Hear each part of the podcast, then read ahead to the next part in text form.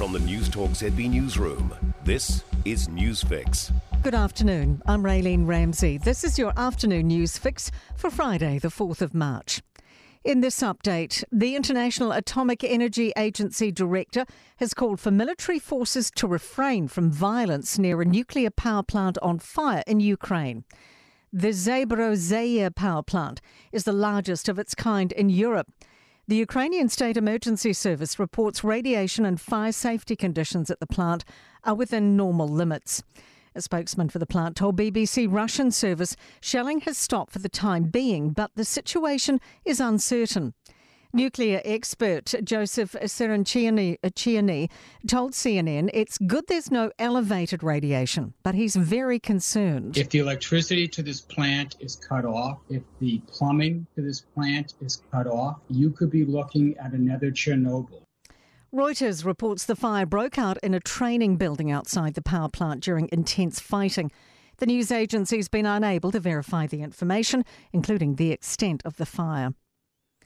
A man's been found dead on a boat in Auckland's Bayswater Marina after armed police swarmed the scene. Officers were called to the marina on the North Shore following concerns for a person's well-being. There were earlier reports a man may be armed, and another witness says it appeared a man had used a chainsaw on a boat. There are 22,527 community cases of COVID 19 today, and five people with the virus have died.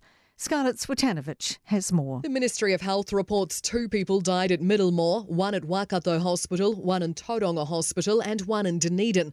All five had unrelated medical conditions, including one receiving palliative care but tested positive for COVID.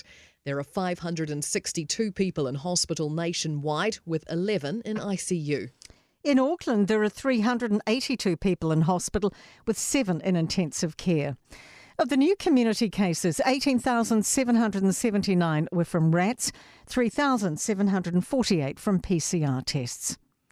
Additional measures are coming in to help Aucklanders suffering with COVID. The Northern Regional Health Coordination Centre has set up four special hubs in Auckland to deal with patients. There are two in South Auckland, one each in the city and the North Shore. Hope for healing as Wellington comes together to clean up their streets. Thousands of volunteers have stepped up to help the City Council pick up after protesters who spent 23 days camped out on Parliament's lawn. It includes Sustainability Trust, which is urging others lending a hand to recycle as much of the rubbish as possible. And Yoko Ono has broadcast a message of peace across global billboards. The 89 year old's message, Imagine Peace, is on display in Melbourne, London, Berlin, LA, Milan, New York, and Seoul. To sport, and Australian cricket's been rocked by the death of Rod Marsh following a heart attack. The 96 Test wicketkeeper has died at age 74 in Adelaide.